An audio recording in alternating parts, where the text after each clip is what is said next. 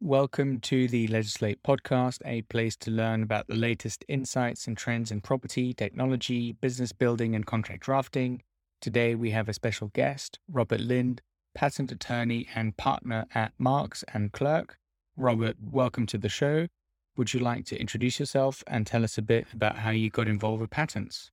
Hi, Charles. Thanks for inviting me to, to, to speak today. Yeah, I'm Robert Lind. I'm a partner in Marks and Clerk, which is quite a large international firm of patent and trademark attorneys. I'm based in our office in Oxford, which is on the Science Park. So, uh, bit of a tech hub in Oxford. Marks and Clerk's interesting because we've got a very long history, so quite an old firm, about 130 years. A bit of good background on Marks and Clerk is that the Clerk in the Marks and Clerk was the inventor of the, the two-stroke engine. So we, we have a bit of an automotive background, and we were founded by inventors, not by lawyers. My own personal background, like all patent attorneys, I have a, a technical background. So my background is electronics, electrical engineering. I did a PhD in bioelectronics, uh, which I, I won't go into at the moment. I started my career in London with a, a, private practice firm, and then I worked for a while in Finland with Nokia mobile phones in their in-house patent department. Then I returned back to the UK. I came back to Marks and Clerk in Oxford, where I've been for just over 20 years now, working with an exciting variety of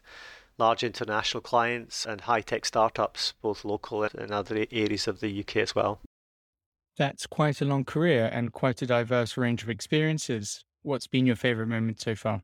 Favorite moment? It's hard to pick. It's maybe two. Uh, working for Nokia mobile phones was interesting because when you work in house for a company, you see a very different side to IP and to patents, and you realise that they're not everything. They contribute hopefully a small part to the success of a company, but you have to place them in perspective. A project that I've found very exciting is one that I'm uh, currently working on, which is with a, a spin out from Imperial, which is called DNA Nudge, which is a, a very exciting med tech lifestyle company that has some very exciting technology. So I find that project quite exciting because I've been with that from the very beginning through to a product launch, through the challenges of COVID, through to a large fundraising exercise, and hopefully onward to bigger success. That's great. And you've been in this industry for a long time. So what would you wish you'd known before entering the world of patents? I suppose from a personal point of view, it's quite an intense profession. It probably suits the introverts, a lot of detailed work. I suppose that's what I would have liked to have known. Not that it would have changed my mind if I'd known what I was coming into, but it would be good to know what you're getting into. I think nowadays, with the internet and the resources that are available, it's very uh, easy to find out what a profession is, is all about. But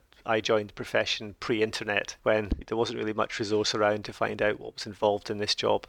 And I imagine the internet has had quite a big impact now that everything is on the web. So, how does the internet impact the likelihood of an application being granted? I think that there's been a huge impact in the ability to search prior art documents. As, as you know, Charles, from your own experience, when you file a patent application, the patent offices in the different countries perform to see if the idea is novel and inventive. In, when I started in the profession 30 years ago, the searching was essentially manual. It was examiners going through printed publications, lists of documents, and that was obviously very restricted in what they could search. Nowadays, there's so much resources on the internet to search, and not just specialist databases accessible to the patent offices, but a lot of very good freely available databases to, to search. So you really can access an awful lot of information in, in your search. So that's always a good place to start before you file an application is to do a little bit of searching yourself um, find out what's there. Even if you don't find a killer piece of prior art, which is good, um, you hopefully will find some documents that will help you better understand what your invention really is rather than what you think it is. Having said that, whilst the tools for searching have got much better, much faster, more efficient, perhaps there's also been an explosion in technology, so there's even more out there to be looking for. So the internet definitely has, has, has changed the patent world. If we take a step back, if I'm a startup business owner considering a patent, why should I invest the time and resources in an application?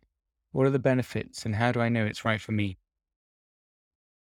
You're absolutely right to ask that question at, at, the beginning because patents often are not right for you. Uh, so maybe it's worth looking at that first of all. Why not to file an application? The cost, it's an expensive process, can be a, very expensive process. It's a requirement when you file an application that you eventually publish and disclose the idea. And sometimes that might not be the best route. You might be better to keep your secret sauce particularly if you've got an idea that actually won't be patentable in the end. If, if, if, if there's a very good chance that your idea is not going to be patentable, it might be better to keep it secret and not file. I think for an early stage startup company, I think whilst yes, you want to get a monopoly in the technology, the, the principal driver, I think, is probably around fundraising. That investors will want to see strong IP, which usually means patents for a tech company. Patent applications, granted patent in key jurisdictions like the US and Europe, that can add a lot of value to your company and it can be essential in raising investment because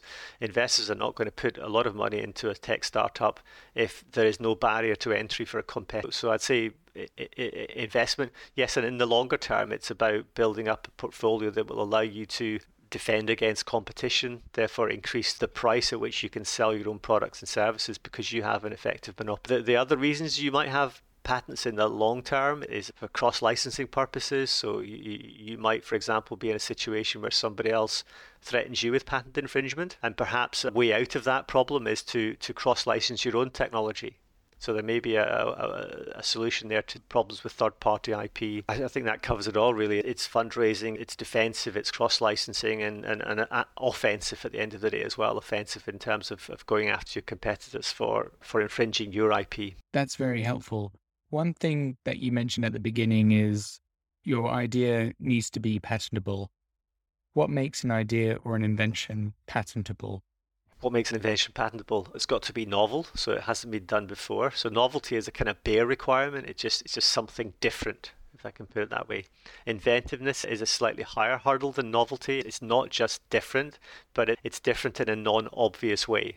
So it's got to be not obvious. That's obviously a very subjective challenge. It's a question that's asked of the skilled person. So if you think of a notional skilled person in your area of technology, would this have been obvious to that person? That's the question you've got to ask. It's a fairly low barrier. We're not talking the Nobel Prize winning inventions here. It just has to be something not obvious, which is a fairly, you know, simple test sometimes. The other key issue I think is it's got to be a technical innovation. So generally, you can't patent business methods. I, I, always think a very good example is if you think back to when banks or building society did introduce, say, something called an offset mortgage. If you know what an offset mortgage is, it's an idea of moving your funds from your bank account into your mortgage when you have excess so that you can reduce the interest payments on your mortgage. It's a very clever idea, actually but it's a business method. It's not technical, therefore it's not patentable at that level. So those are the kind of things that are a bit difficult. People often latch onto the idea that software isn't patentable either, and and in some ways it isn't. But I'd say in most practical applications, software is patentable because it has a technical ampl- application. You can't patent software at the level of just an abstract piece of code that does something like a bubble search or something like that. But as soon as you apply it for example, in terms of image processing or controlling a machine, for example, a ro- robot, then, then the software does become patentable. So there's a few grey areas there, but generally I'd say the key things are is it novel? Is it not obvious to the skilled person? Is it technical? And if you can answer those three questions, then you've probably got yourself a patent. That's really helpful. And throughout the patent application process, what contracts might an inventor or a patent attorney interact with during the process? Generally, when a company comes to us, they've usually already got some rights to the invention. Um, and that's very important. It's very important, obviously, that the, the company that is applying for the patent owns the invention. But the law, the UK law, certainly states that the inventor is the first owner of any invention. So you've got to find a way to get the rights in the, the invention, the patent, or it could be a trademark. You've got to find a way to get the rights from the inventor or the creator to the company. So generally that would be by way of an employment contract.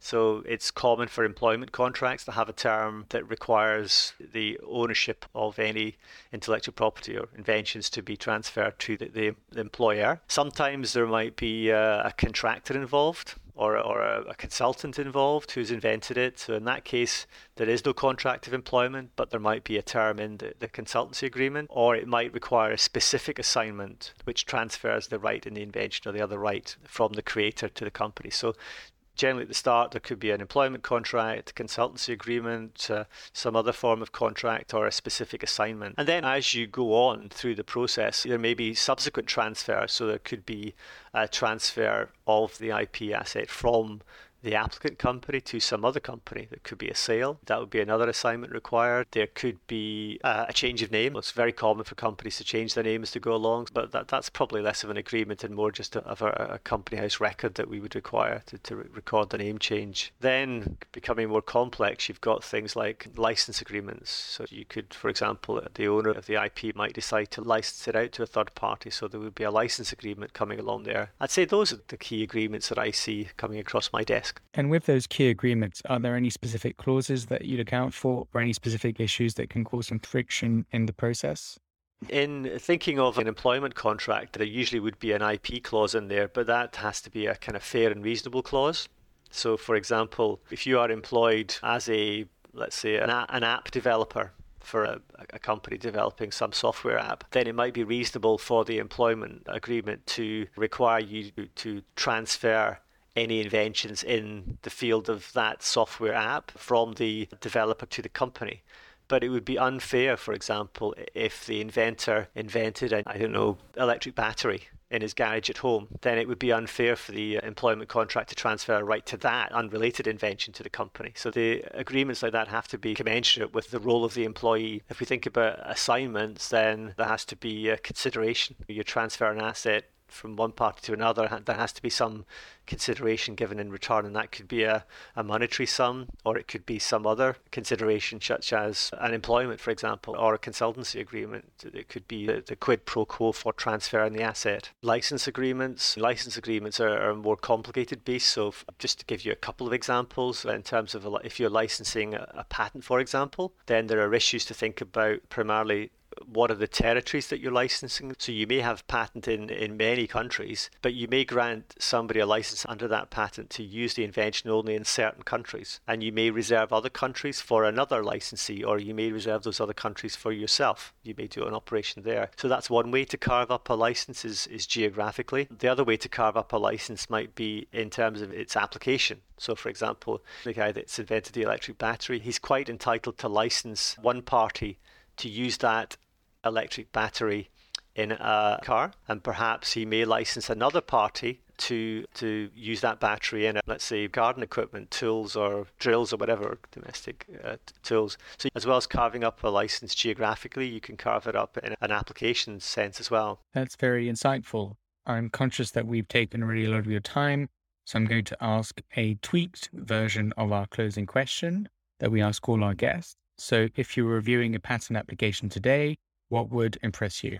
If I was to read a, a patent application that I had written myself, then eh, I think what would impress me if is, is it's clear, it's concise.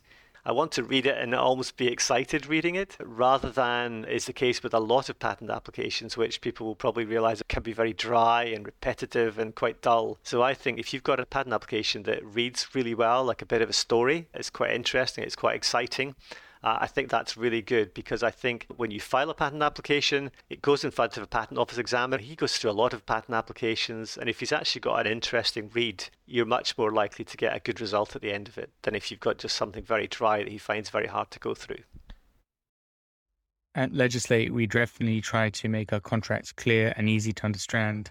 But in terms of the story, there's only so much of a story you can tell in a contract.